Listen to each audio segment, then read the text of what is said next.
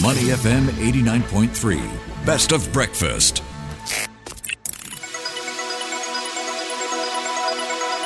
The U.S. Market Update with Money FM 89.3. Welcome to the US Markets Wrap. I'm Willie Keng. Stocks jumped on Thursday as Treasury yields fell ahead of a speech from Federal Reserve Chair Jerome Powell and key inflation data slated for tonight.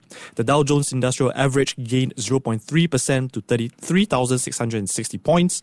The S&P 500 was up 0.5% to close at 4,300 points, and the Nasdaq Composite added 0.8% to 13,200 points. Couple of updates here on tech stocks. Big tech, including Alphabet, and meta platforms have led the market rebound, while chip stocks also pro- supported the broader market move high in tech following a rally in advanced micro devices.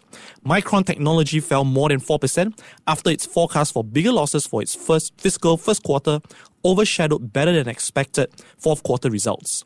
So far, Federal Reserve Chairman Jerome Powell is set to deliver a speech at a town hall meeting with educators later. Investors are eager to see whether he may walk back on his hawkish comments from a week ago. Today, we will go into the crypto markets and its outlook to find out more about the cryptocurrency space amidst the high interest rate environment. So this morning we have with me here is Andy Baehr, Managing Director at CoinDesk Indices. Good evening, Andy, over there. How are you? Good evening and good morning to you over there. so maybe just talk a bit different, you know, from markets here and move into the cryptocurrency space. We are looking at digital assets, you know, led by Bitcoin and Ethereum, and they're becoming more widely understood now. I'd just like to get your thoughts here with regards to interest rates staying higher for longer. Do you think that there are any spillover effects the Fed might have on crypto markets?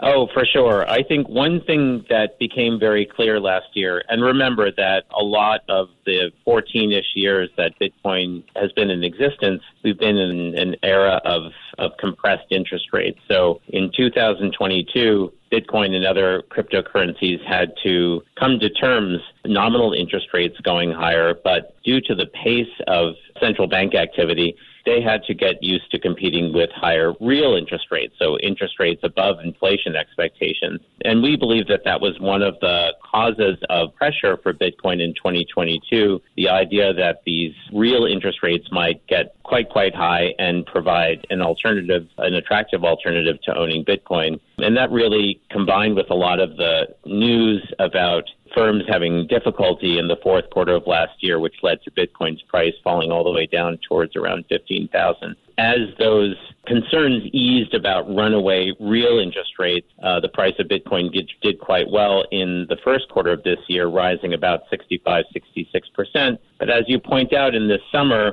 where future central bank policy is unclear, the future of real interest rates remains a bit murky, uh, the market's kind of traded sideways. So it's been very interesting to watch Bitcoin in particular really solidify its as a macro asset in the marketplace. Mm. I mean, you have the battle over the crypto market in the US. It's really largely centered on how it raised money from investors and how investors are protected from coin issuers. Given that we are seeing some interest from US blockchain projects slowly moving towards Europe, do you think the US is losing its prowess as a cryptocurrency market? You know, I just came back from Singapore two weeks ago and mm. was in Hong Kong uh, before that, and uh, and saw a tremendous amount of excitement uh, in Hong Kong uh, and in Singapore, and a tremendous amount of regulatory clarity and regulatory foundation building, which is laying the groundwork for access to digital assets by retail, by professional investors, and by institutions. The regulation in the United States can only be described as a bit kind of un, un certain right now. I just just uh, after the market closed, we saw that the U.S. Securities and Exchange Commission delayed rulings on a whole slate of, of spot Bitcoin ETFs, which was expected, but is never kind of welcome news for an industry that's looking to grow. So um, I think on the one hand, we have some exchanges and we have some funds and we have some products which allow early adopters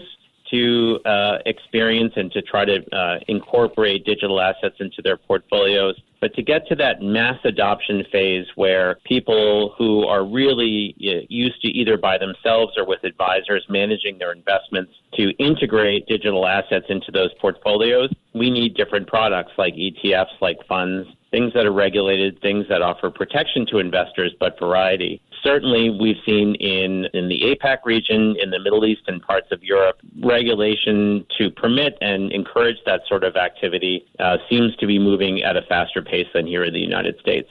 Mm. So it's also talking about diversification here, you know, not just looking at alternative assets here, but also looking at cryptocurrency as one form of alternatives.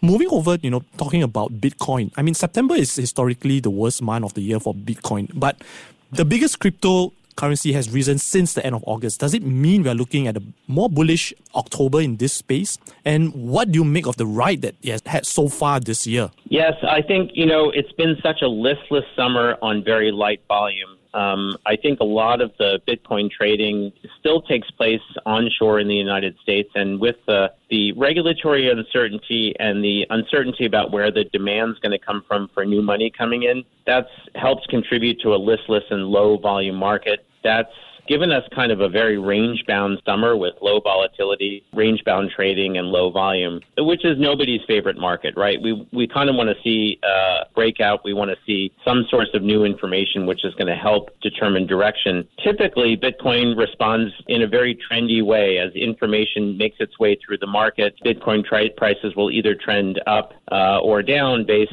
you know, based on the news flow and how the news gets integrated into the market. We have a trend indicator at CoindeskMarkets.com which tracks that trend. And it's been doing a very good job throughout the year. It spent most of the summer in a neutral territory, indicating that there isn't a very strong uptrend or downtrend. For better or worse, I think we need more regulatory clarity, which is going to help create the foundation for more financial services around cryptocurrencies in the United States that seems to be the biggest expected driver of price appreciation in the next, let's say, six to nine months. Yeah, I mean, if you see um, crypto exchanges getting to trouble earlier this year, um, what sort of risk, you know, should investors um, look out for, and what sort of advice, you know, do you have for investors going forward?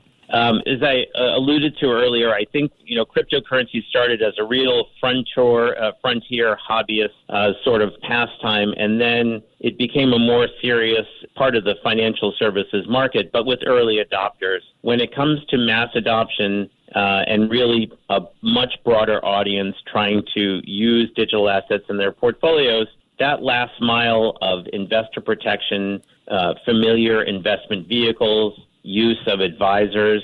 That those kind of institutional pieces of market structure are going to remain in place. You don't want to have to retrain how a retail or professional investor thinks or behaves in order for them to use this asset class as they would with, say, commodities or currencies or credit instruments. You kind of want the delivery to them to be as safe and as familiar as with the rest of the way they manage their money. So I think that there's a lot of building that needs to be done and a lot of bridge building. That's where we're spending a lot of our time. A lot of us have backgrounds in traditional finance and kind of know or at least hope what we think this will look like when it's completely built. And we're just working as hard as we can to build those safe conduits for investors to uh, to use digital assets uh, properly. We have been speaking with Andy Baehr, Managing Director at CoinDesk Indices. Thank you for coming on the show, Andy. A delight. Thanks so much. Before acting on the information on Money FM, please consider if it's suitable for your own investment objectives, financial situation, and risk tolerance. To listen to more great interviews, download our podcasts at awedio.sg or download the AWEDIO app. That's A W E D I O, AWEDIO at the App Store and Google Play.